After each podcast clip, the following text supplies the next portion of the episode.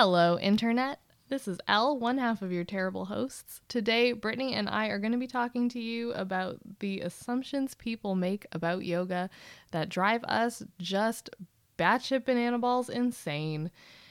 This also is the first episode that we ever actually recorded that we later decided was not actually going to be our first episode. So, uh, please enjoy listening to our first foray into podcasting about terrible yoga.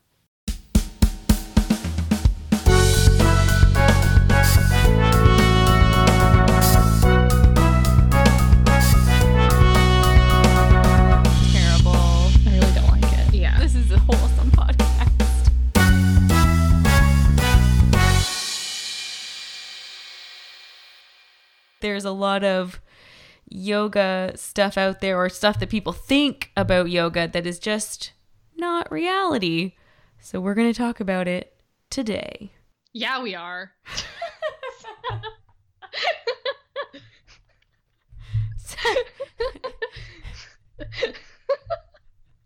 So on that note, Al, would you like to to you know, get the ball rolling with the very first terrible perception and misconception about yoga? Uh, yeah, I can totally do that. I, um, so. We're off to a Oh, great start. Sorry. Okay. Yeah, this is going really well so far. uh, yeah. My first thing that I um don't like when I encounter it, and I, I'm, I'm not gonna lie, I feel like I probably encounter this more with other people who already practice yoga than I do with just strangers. But also strangers is that there is some sort of diet and or lifestyle associated with a yoga practice that must come with the yoga practice. And that meaning like being vegan being vegetarian obviously being gluten free obviously being obsessed with being organic obviously being keto um other things you know what i mean So all the things, basically. all of the things. Every- Any, all, all lifestyles. Somebody thinks that if you're practicing yoga, you should also be doing X, Y, and Z. And I find that very annoying. right. So every yogi is a gluten-free, raw food, keto, vegan. Correct. Right. Yes. Right. And how do we how do we feel about that? Uh, don't feel great about it. Don't feel too great about that. Don't like it. Um, I really feel like if you separate out the physical practice of yoga, not to say that if you start practicing yoga from doing nothing, I feel like like with any exercise, you might start eating a little bit healthier. You may incorporate more vegetables in your diet because you find that that gives you a little bit more energy in the long term sense than, you know, shoveling bags of chips into your face. But also, shoveling bags of chips into your face is nice. And I think that you should do it in moderation. I, I support that decision. And I think, especially for me, I actually wrote down my version of this uh, misconce- misconception is that every yogi is a vegetarian. And us debunking that misconception is very comforting for me on a personal level because I used to be a vegetarian and I was when I started practicing yoga. And I, when I was halfway through our yoga teacher training, I stopped being a vegetarian. And so for me now, us debunking it is like, yes, I'm an okay person. I'm not a terrible antichrist of yoga because I'm not a vegetarian anymore. Uh no, I mean you are you are the antichrist of yoga. Yeah. Um yeah, and I think I mean part of this obviously is that a lot of schools of yoga do say that you should be vegetarian for lots and lots of different reasons, but if you use your brain, you may find that you don't actually have to do every single thing that somebody says that you have to do in order to practice yoga. And also, I would really like to say specifically to yoga teachers out there. My dog is barking. Welcome, Luna, to the podcast tonight. Yeah. Woo! She's still barking. She's just on the other side of the door now. Um, hang on. Where? What? What the hell was I saying? You were saying. Oh, right, right, right, right. Um, now she's scratching on the door to get back in. uh, I think she'll be okay.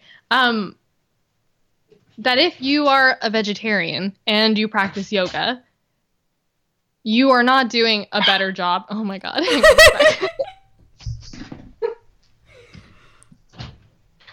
Are you coming back in? Okay.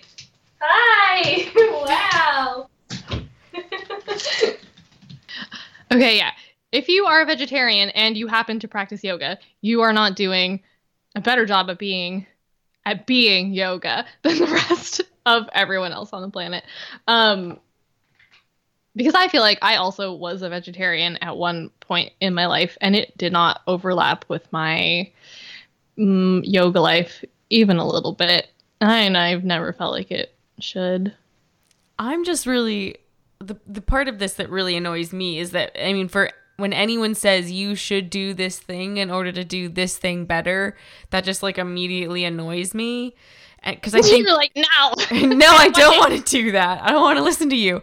But I think it's like it's people who you know force them, you know, people who force themselves to be vegetarian or to be vegan because they think it will.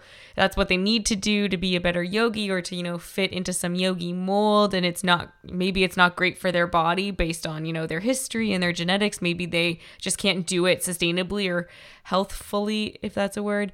I couldn't sustain vegetarianism. I just couldn't.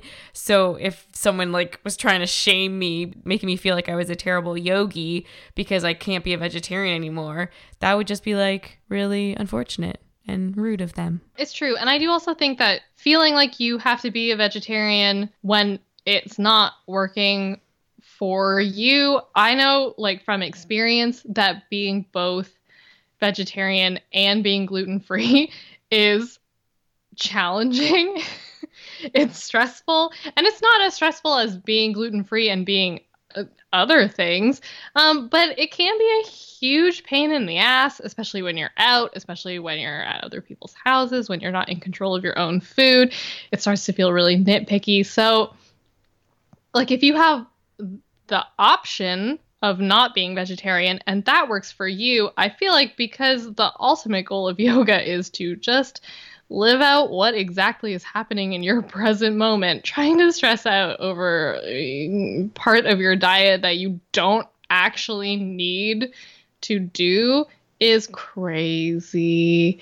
I think I think the bottom line is that you don't need to eat a certain way to be considered a yogi or to be, you know, a quote unquote better yogi. You just got to eat in a way that, you know, keeps you alive. So yes, there we go. That there is some sort of diet and or lifestyle that is attached to yoga. Perfect. There doesn't have to be. No, definitely. Just do whatever the fuck you want. It's okay. Eat Don't worry about the it so fried much. chicken and Eat it all. Eat it. Just do it.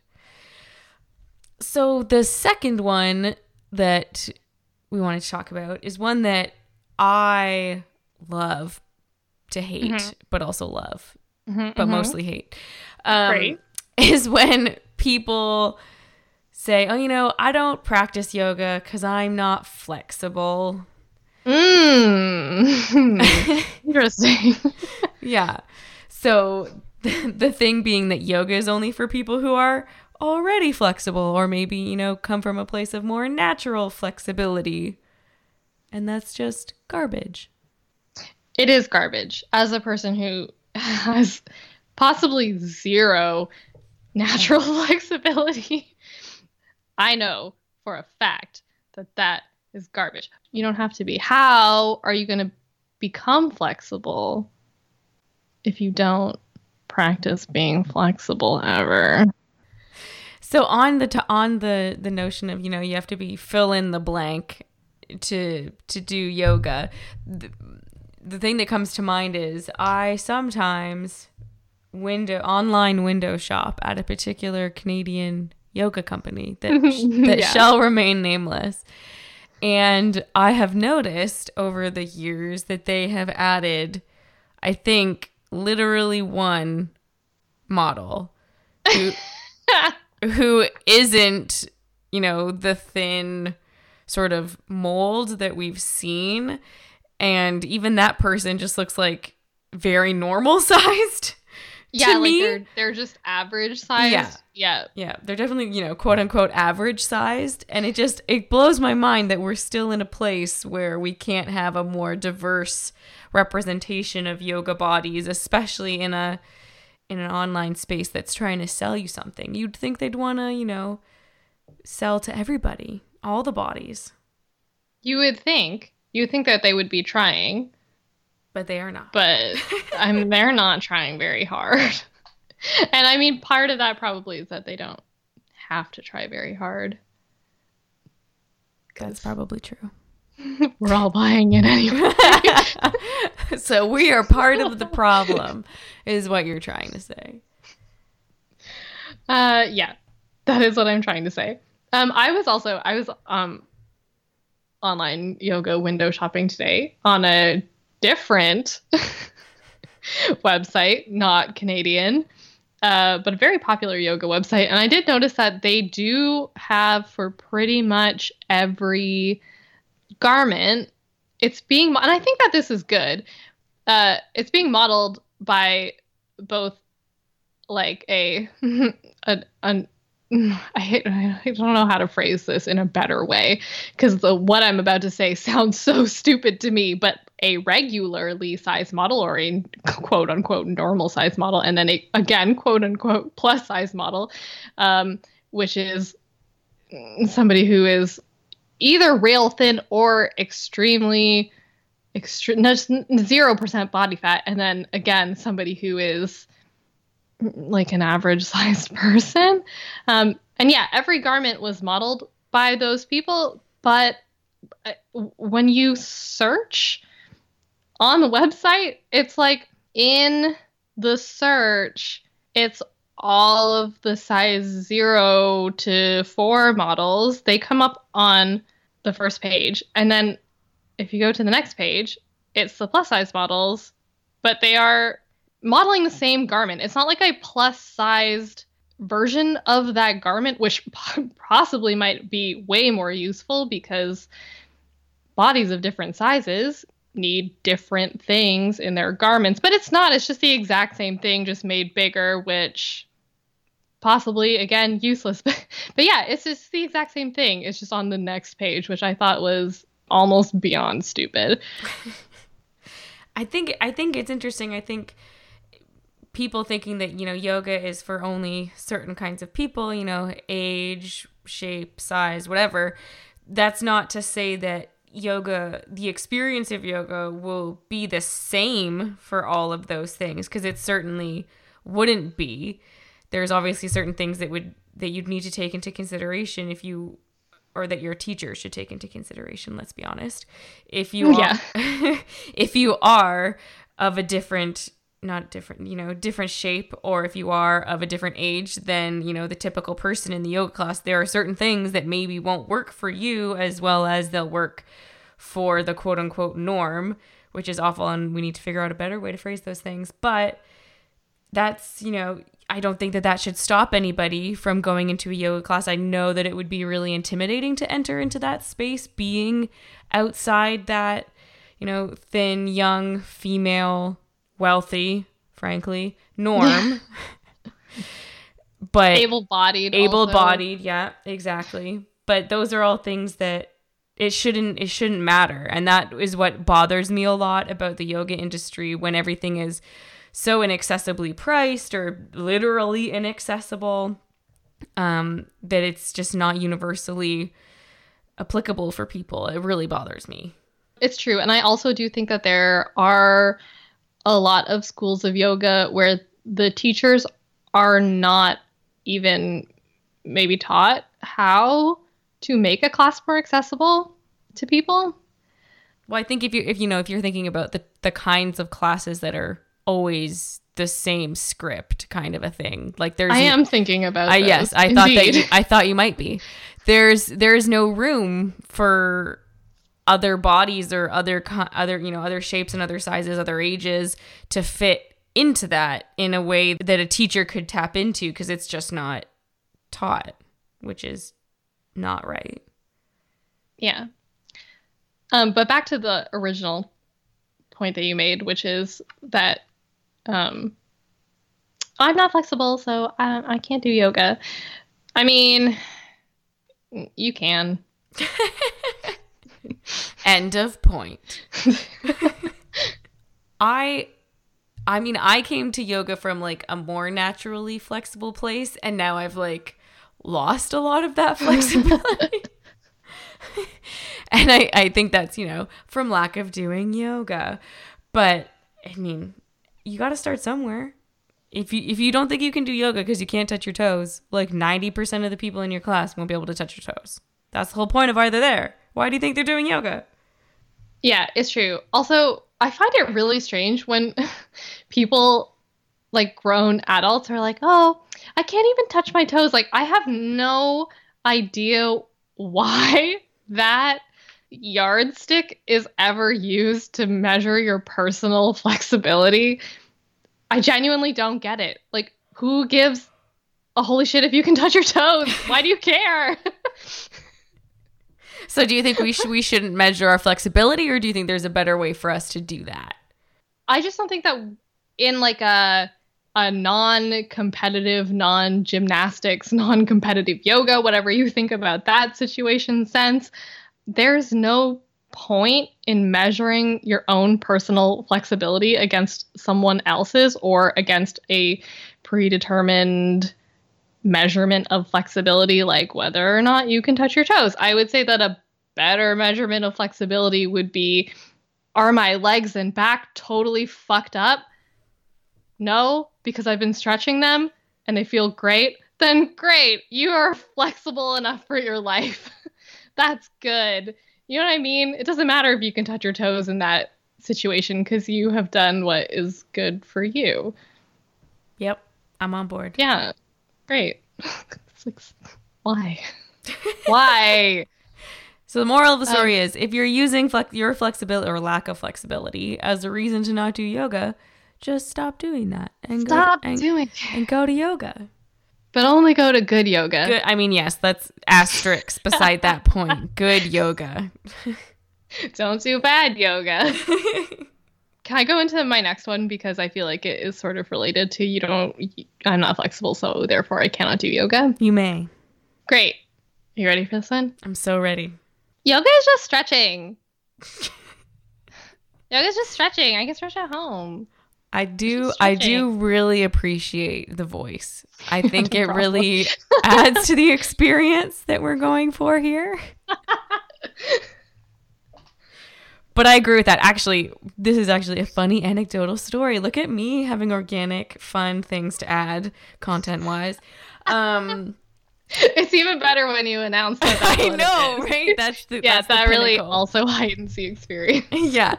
Um, one of the first yoga classes that I did when I started doing yoga, I was in my last year of my undergraduate degree. And we had a gym at school, and we could go and take classes, whatever, for free. Which, frankly, I did not do enough, and I regret it. But I went to the this yoga class with all of my roommates, so there was four of us, and three of us were very much interested in doing yoga. And I would be happy to say three of us are still very interested in doing yoga and do it to this day.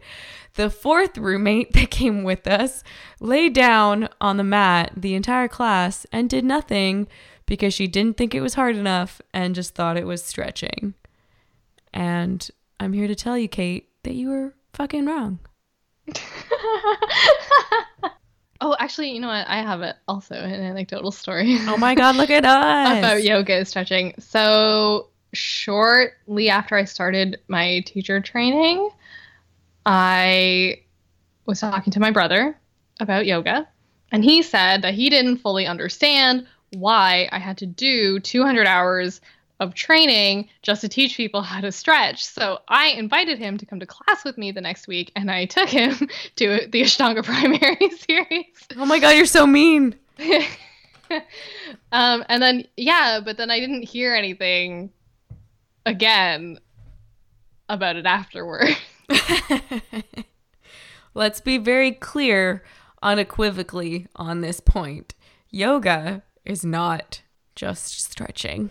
Okay, now I'm going to go back on my point. Some yoga classes, I think, sort of are just stretching, especially if you know that that's what the people in your class expect. I think there's definitely a certain clientele who want the just stretching class, and that possibly is how this idea gets propagated that yoga is it's a class of stretching. Because I've definitely heard other people when I challenge them on this point, they'll say like, "I went to a yoga class and we just sat for five minutes in a forward fold and like their class was not a yin yoga class so yeah that's that's a class of stretching. But i would say that ideally even if you're doing like a slower paced class that there's some focus on building strength and balance unless you are just doing something that is yin or restorative but those are very specific classes for a very specific need. That's not all of yoga. See, I would disagree with you slightly. Only because I, uh, a couple of months ago, uh, started using a fitness app on my phone for workouts and whatever. And there was, there was, you know, there was uh, quote unquote stretching classes and there was quote unquote yoga classes. And so when I whenever I would do a stretching class, it was very clear to me that that stretching is not even remotely what I would consider yoga. Like even a class like that, you know, that person being in a forward fold for 5 minutes, that's like that's not stretching to me because any stretching class that I've done, they're like, "Oh, we're going to hold the stretch for a really long time." And it's like literally 5 breaths and you're like, "That's not really a stretch though." Or that's not re- yeah, that's not really a stretch though, is it? You did it for like 2 seconds. So it just it, it really every time I do a stretch class in there, I'm always like expecting it to be more like yoga, and then it's not. And then I'm like, oh right, that's because stretching and yoga are not the same thing.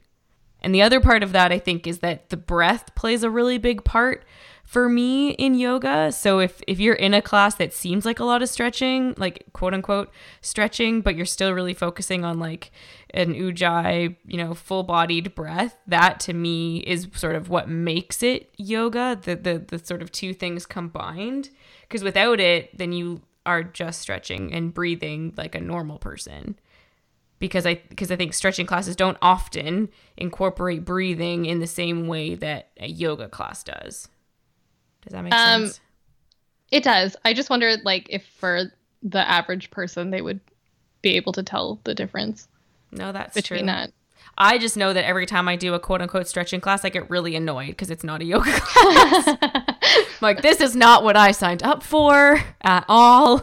Yeah, that's fair. I also think sometimes that when people come into a class with like the expectation of like everything I'm gonna do is gonna make me more flexible, sometimes they focus maybe on the wrong part of the pose. Like uh in downward dog when people are like really straining to get their heels on the ground like you don't have to do that in downward dog. That's not the purpose of the stretch. Like as you practice and become more flexible and your hamstrings and your calves and the whole back chain of your body like loosens up your heels will touch the floor eventually if you just stop thinking about it. But um, i feel like people put more work in the wrong places into a lot of stretches because they think like oh i should be able to have my heels on the floor therefore i need to stretch my legs in this pose whereas really it might be better for you to bend your legs in that pose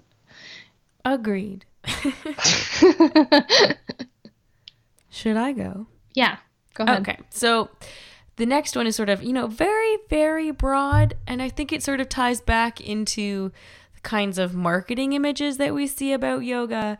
And that is that, you know, obviously, yoga will solve all of your problems and make you infinitely happier. Um, tell this is so funny? I feel like sometimes we are just one person, one brain, one mind. Because uh, my number four, I wrote something something corporate, and then brands, please stop. And it was it was just the idea that the probably coming from the same thing at a different angle, but like that there is something in doing yoga that you will achieve some sort of aspirational state. And then if you have all the again, and this is where this point was coming from, if you have all of the tools to do yoga and this like sold yoga lifestyle, that like that's the first step towards enlightenment. I mean, obviously spending hundreds of dollars on yoga gear is the very first step. I do think that there is like a like this push specifically in yoga marketing that doing this will mm, just make you a better person when in fact it does not. I mean, I think that the existence of this podcast is evidence of that. we are not highly enlightened, evolved beings. yes, and we are. what are talking about?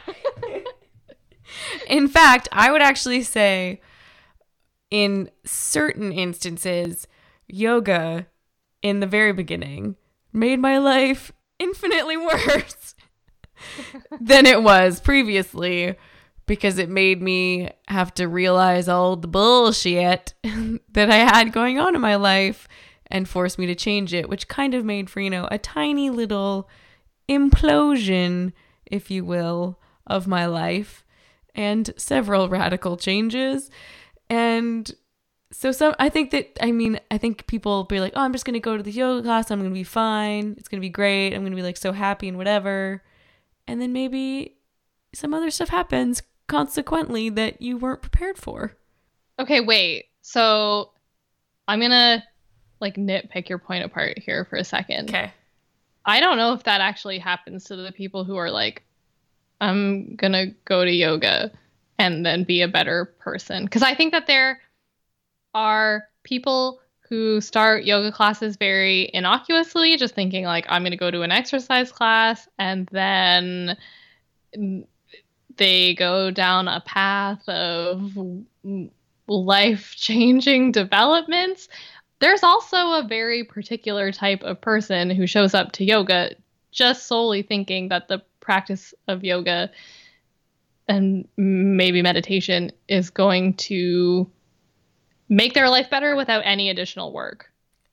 And I feel like that can be true depending on what you're trying to get out of it. If what you want to get out of it is to be able to sit comfortably in your office chair all day, um, then yes, you have achieved your goal. But I do think that just sh- turning up to a yoga class or a meditation class will not actually make you happier or more mindful if that is your goal if you don't actually want to put in any of the work to do those things i think that people think that it's the final step and not just a tool that they have to use to get to the place that they want to be i know that i 100% agree with you i think the other side of that is like on a very like a very basic class to class level. I'm just thinking of people who come to come to a class, say it's like you know a hip opening class or a, a shoulder focused class, and they think, oh, this is gonna be great. I'm gonna like stretch really well and like feel really relaxed, and then that class for whatever reason brings up a lot of stuff for them. Like if it's a hip class, maybe they you know they get really emotional about something, or they you know I think that's hap- that that's happened to me quite quite a few times. And those are those are like kind of the unintended consequences that people maybe don't realize that yoga can have an effect on them in that way. And then they leave and they're like more upset or more sad than they were when they got there. And like well I want a refund. Cuz this is not this is not what I was promised. I was promised a perfect yoga experience and happiness all the time. Okay, yeah, I do see that point. I will totally level with you. I've never had an experience like that. Oh, that blows my mind because that's like every class. But I know that it does happen to, to other people. Um, and I try really hard to relate. I'm like, oh, it's okay. Take as long as you need. This is a safe space. But like while it's happening, I'm like, man, I wish that I really knew what was going on right now because I don't. I'm so surprised that that has never happened to you. Uh, no. Um, but on that note, I do think though that sometimes people may not make that connection between feeling crappy and the yoga class. Okay, so are people just really like not in tune with themselves? Okay, as I'm saying that, I realize that that is the case, but it just. but it just blows my mind that there are people out there that wouldn't be able to make that connection.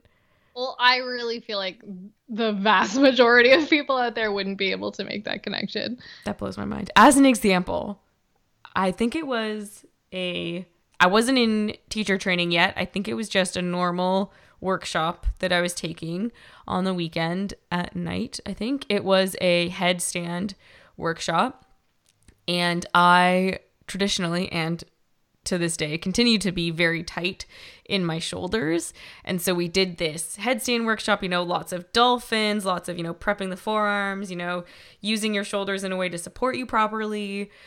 And I was so emotional for like I cried for the next 3 days after that workshop. like I was just I was a mess. I remember Uh, I'm fully laughing at you. Just I'm not gonna be like, oh, I'm not laughing at you. I'm laughing with you. No. no, that's fair. But like that's the kind of experience that I had a lot in yoga, and so I feel like if I if I was the type of person that didn't want those experiences, I'd be really mad at yoga for like doing that to me. I do also think that it's possible that your uh, the place that you practiced yoga and the people that you practiced yoga with maybe had a better grasp on that happening to people and explaining that happening to people than like someone who just takes a yoga class at their gym. No, I think that's true. Not that gym yoga teachers aren't great. I've taught at gyms, but um, I do think that practicing in a studio is very different environment wise and in terms of what people want and the depth that people want in uh, the mm, like mental, emotional, mindful side of their practice. And so I think, you know, all things being the same, if you did the exact same class at a yoga studio and at a gym, and then you left the gym feeling like your life was falling apart, you might just be like, I feel like this because my life is falling apart. I feel very personally attacked. That's the the way you would choose to phrase it, but that's fine. I'll just I'll just, you know, I'll take that on and I will turn it into a piece of coal in my heart for later. That's fine. Uh, I think okay. I think that the, I I think the thing that sort of sums this one up for me, and it's so cliche, but I think about it like all the time, is the you know, before enlightenment, I chopped wood and carried water, and then after enlightenment, I chopped wood and carried water. Like, I just, that to me sort of encapsulates what yoga is and is not for me.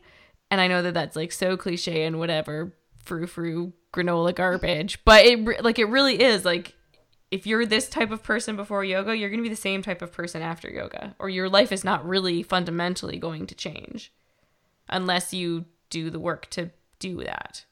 Yeah, I fully agree. Yeah, my point number four, which was that if you turn up to a yoga class, like that's the work.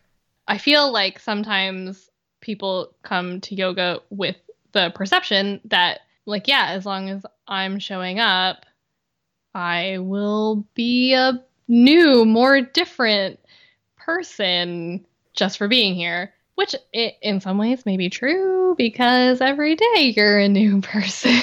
Oh my god. but in the more real, less insane sense, uh yeah, just turning up, just existing in a yoga class is not gonna make you a better person and also uh, again i feel like sometimes especially large corporate brands sell this idea of kind of like superiority to people this like covetable sort of lifestyle in the like this is what you should want. You should want this inner zen and i can sell it to you by selling you yoga mats and i find it i don't like it i really don't like it in the same way that i don't like the way that brands sometimes sell people yoga apparel with you know sort of peak poses or like vanity poses as the goal. Buy these pants and you'll magically be able to do this really cool arm balance that I can't think of the name of one for right now. So I'm just saying arm balance. I think that's fine.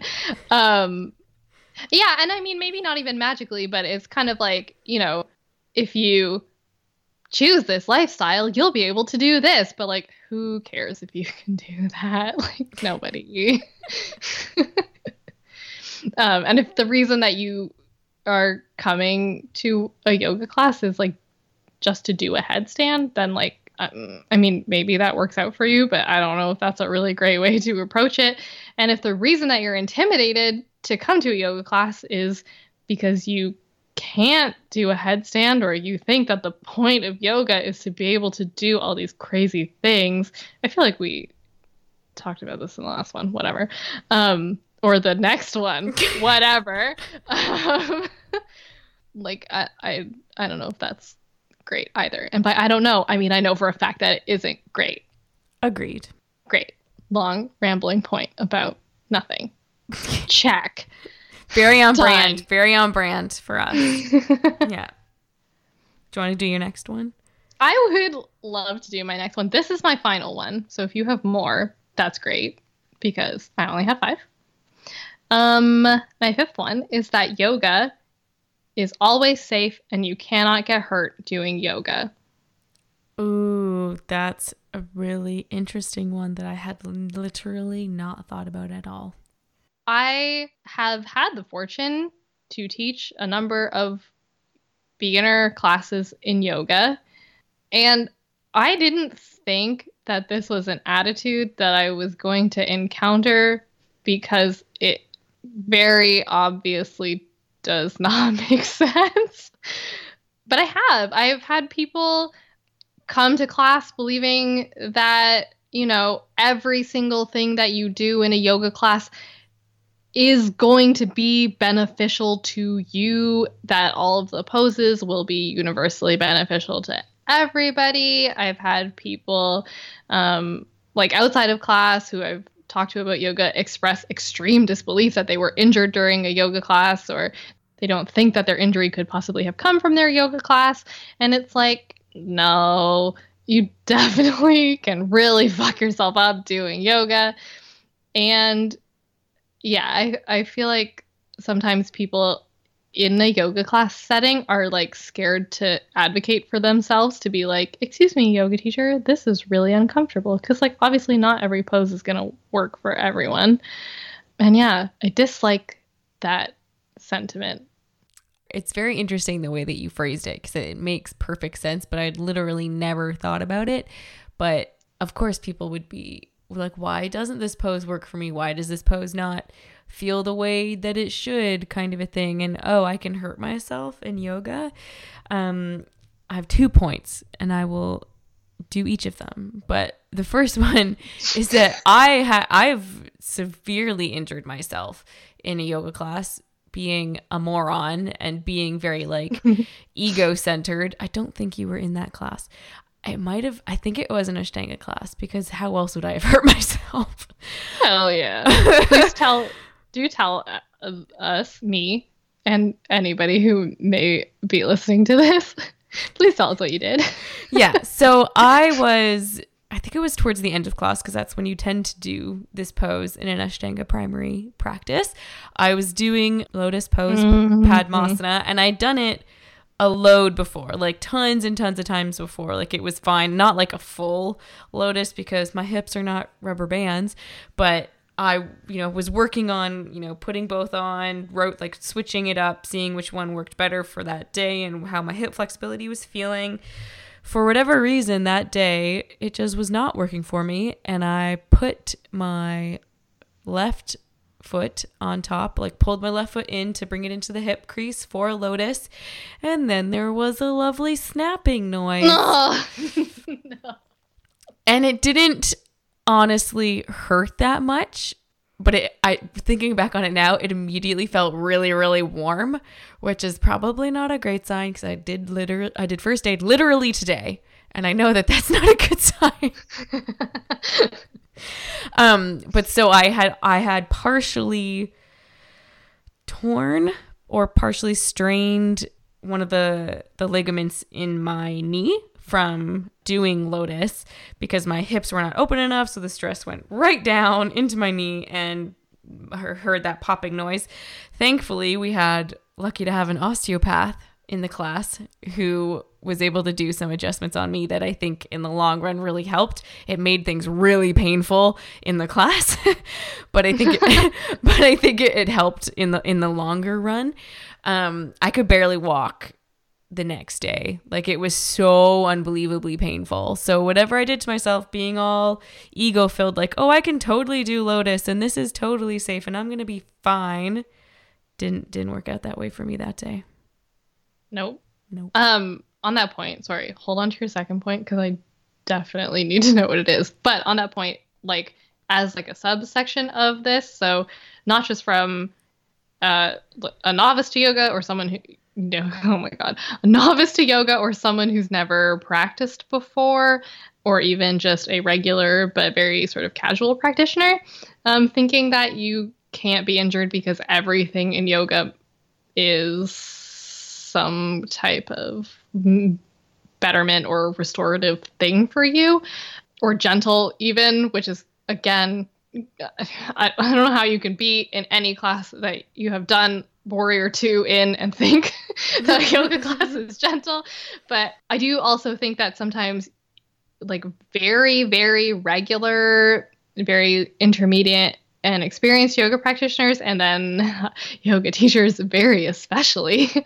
Just like jump into a pose without really assessing whether that's what you should be doing today because i've never torn anything but i definitely have done the you know, i do this a lot with fire log pose. Oh yes. Where uh 99.9% of the time I can get, you know, that top knee right down to my ankle, no problem. And then that other 1% of the time, though, that knee does not want to go anywhere.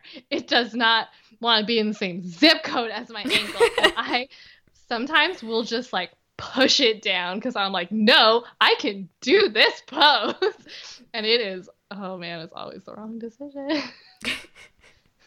I think there's something to be said, especially if you're new to a yoga practice, in you know trying like all poses that are you know give or made available to you in a class or that are suggested to you by the teacher.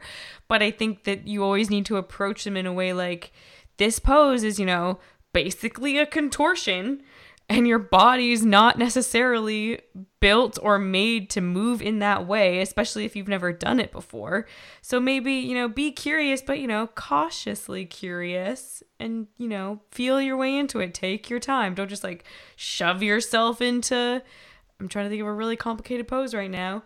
Um, like, yeah, you can do it. Padma, I'm just going to go with Padmasana because that one's really complicated without having done it because you could just like wrench your knee like I did, or your ankle, or any literally any part of your leg in Padmasana could be damaged. it's your and it's such a uh like identifiable yeah pose. Like there's such a cultural like, sort that's, of that's the yoga pose. It is. It's like it's what you think of when you think of yoga is like a lotus pose. So I mean, maybe not everybody does, but I definitely do. So my my counter, well, not counterpoint, but my second point on this point is sort of the opposite of what you said in terms of it really annoys me and it's only I can only think of one example when it's happened, but it really annoyed me when it happened. um, and I remember it to this day, like five years later, when you go to you know a studio or a gym and they just flat out don't do poses because of the risk involved in it. Um, yeah. So I'm thinking, um, specifically studios that you know don't do certain types of uh, headstands, like they don't do um, shoulder stand or they don't do a tripod headstand, but they do other kinds of things. But they just flat out don't do certain inversions because of the risk involved. And that really annoys me. Why? I think, because I think that it's not just like it's not up to a yoga teacher to, you know, tell you to do a pose if it's not going to work for you that day. I think it's similarly not up to a studio or to a teacher to say you can't do this pose. If you have already done it before, you know how it works. Like I, I just I just don't like when studios are like, no, you can never do this because it's not safe, especially when the alternative that they're proposing is anatomically speaking less secure than the pose they don't want you to do. Are you talking about, uh, for example, perhaps maybe a studio that might practice a handstand or a forearm stand, but not a, a headstand, a supported headstand? Correct. Yeah, okay. interesting. Yeah. An interesting take. I do see both sides of this. I hate being the person who sees both sides. Also, You're so balanced and that's- well I don't like that at all. Um, and for the record, I don't believe that seeing both sides of an argument makes you balanced and well rounded. Sometimes it just makes you stupid. But in this case, I like I definitely see where they're coming from in one sense. I don't think that it's a good idea to issue a blanket statement saying nobody should ever do a headstand ever in their life because it's dangerous. Because for some people, doing a headstand is mm, not dangerous at all. And for other people, folding forward too quickly is dangerous and can impact their life in the form of throwing out their back for weeks. So I do think that that's sort of ridiculous. Like there's a there's definitely a personal aspect involved. I do though see coming from like I personally don't teach shoulder stands ever. I don't ever incorporate them into my classes. If my classes end up in a place where you can come into a shoulder stand and someone who knows what a shoulder stand is wants to do a shoulder stand, I normally won't tell them not to. But I don't generally, especially when I'm not practicing with people that I know, like if it's a class of people I'm just meeting for the first time, uh, I would never feel comfortable enough cueing somebody into a shoulder stand. Interesting. In this particular instance that I'm thinking of, it, towards the end of the class, we were going to do an inversion practice. And so teacher was like, you know, go over to the wall, work on your headstand. I'd never been to that studio before. So when you say headstand to me, that is the, you know, the, the more classical Ashtanga headstand where your forearms are on the ground and it, they cup your head and then you, you go up as opposed to the hands on the ground tripod headstand Yeah.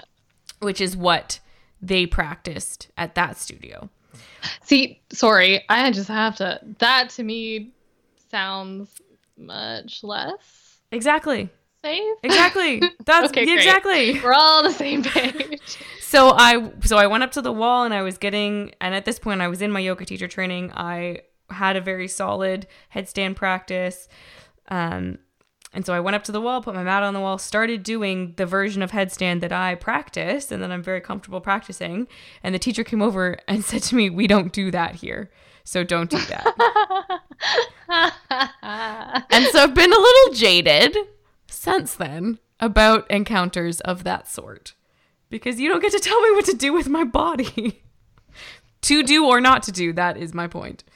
Yeah, I would agree with that point. I would very strongly agree with the point that if they just said go over to the wall and practice headstand, I don't see, regardless of what type of headstand you're doing, how that's a more safe and responsible practice. Yeah.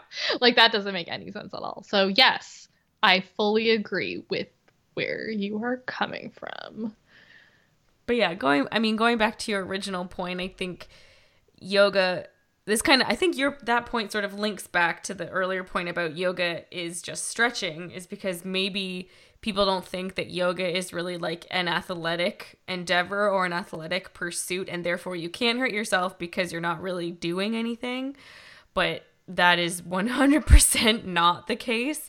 And it i mean you're putting your body through a lot of stuff that maybe you've never put it through before. And even if you have like depending on how you're feeling that day you could have done a pose a thousand times and that 1001 time is the time that you hurt yourself for whatever reason. So i think you can absolutely hurt yourself doing yoga and people should and if you so if you think that yoga is always safe it's not. It's a death trap. No i'm just kidding.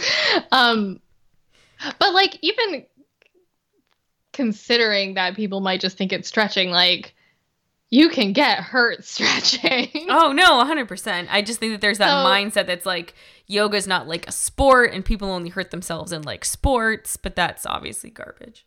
Yeah yeah. I fully. I also think that part of it is because a lot of the time yoga is recommended to people, um, whether it's by a very, you know, holistically forward-thinking doctor or by a, like from a friend or from a physiotherapist to say like, oh, I think it would really help your back if you did some yoga.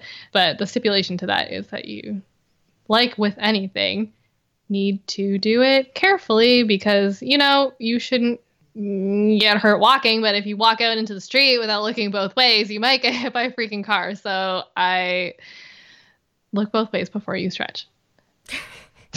is my point. that is an excellent point. Thank you. we're we're gonna wrap it up. We've been talking for quite some time. You don't need this much yoga nonsense in your brain. Um, we want to know from you what were, you know, if you're new to yoga, what are your perceptions and misconceptions about yoga? If you're not new to yoga, what what kinds of things do you hear people say about yoga that make you go, "Oh my gosh, that's just not true." We want to know. Everybody drinks green smoothies and is a size 0, obviously.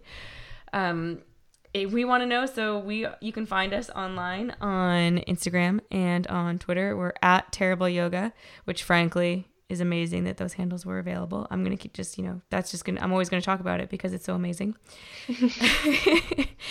Until next week, remember if you can do Astavakrasana without immediately chin planting, we hate you.